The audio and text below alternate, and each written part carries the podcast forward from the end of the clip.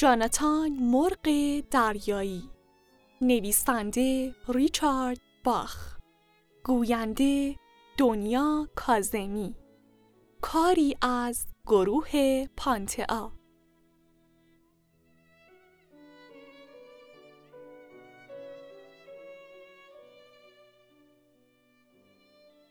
بخش اول.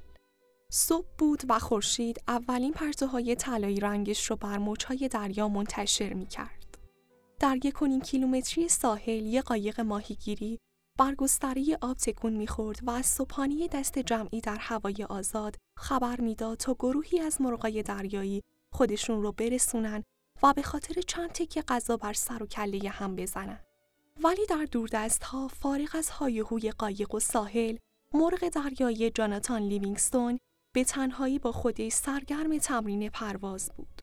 در بلندای سیمتری زمین پاهای پردارش رو پایین می‌داد، نوکش رو بالا می گرفت و برای حفظ پیچش دردناکی توی بالهاش تلاش زیادی می کرد.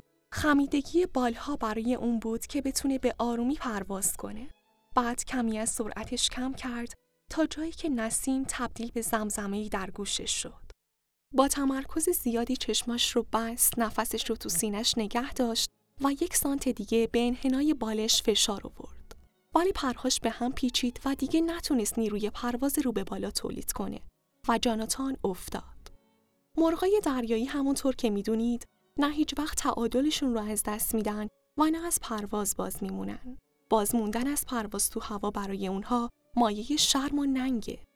ولی مرغ دریایی جاناتان لیویکستون با وجود دردی که در خمیدگی بالهاش میپیچید بدون هیچ شرمی آروم آروم بالهاش رو کش می‌داد و یک بار دیگه از پرواز باز میموند.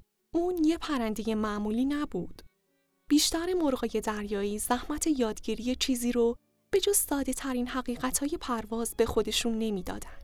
اونا فقط دنبال پیدا کردن یه راهی بودن که بدونن چجوری برای دستیابی به غذا از ساحل دور بشن و دوباره برگردن. برای بیشتر اونها مسئله پرواز نبود. مهم غذا بود و بس.